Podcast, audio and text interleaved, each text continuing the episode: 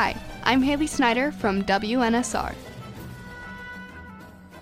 I don't know exactly how this happened, but somehow something got miscommunicated when I moved, and I ended up on the international floor of my dorm building.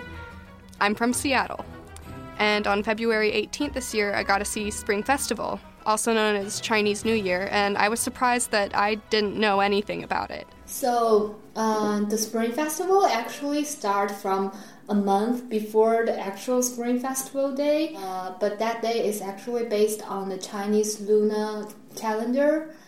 That's my roommate, Angelina. For the actually Spring Festival, uh, my family just go to my grandma's house and we kind of cook together to cook dumplings and watch the TV program. the TV show is a variety show called the Lunar New Year Gala.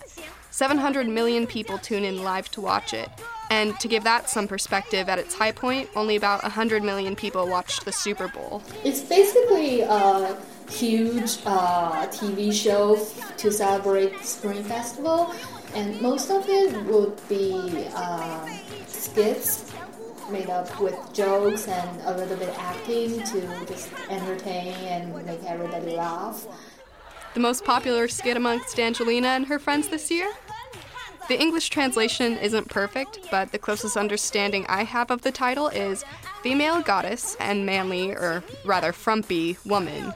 Basically, the less attractive woman is trying to figure out why she's single by comparing herself to the female goddess.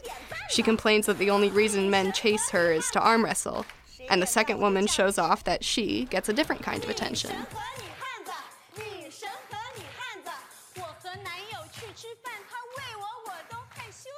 But it's not just about entertainment, it's about luck. One of the most important thing on that day is to put up uh, the red lucky square on our front door. The Chinese character luck is written on it, and the luck should be placed upside down. So, like in Chinese, luck is upside down. Actually, sounds similar to luck is here. So it means luck and blessing comes to this family. So it's also for goodwill and good luck for the new year. And of course, a lot of the event is about family. This sounds a little bit cliche, but maybe the most important part is just about you know family reunion and you know all the families members getting together and you know like cousins and uncles and aunties that you don't really see. Our New Year is really just a party day, but that's not at all what the Chinese New Year is about. A lot of the holiday is about togetherness, and for full time students away from home, that's not an easy thing to achieve. I know there are so many Chinese and Asia students in the new school. We should really like have a holiday on this day. like seriously, please.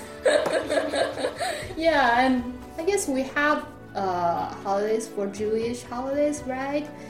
But but this is kind of huge for Chinese, and uh, I guess that should be suggested by someone at least.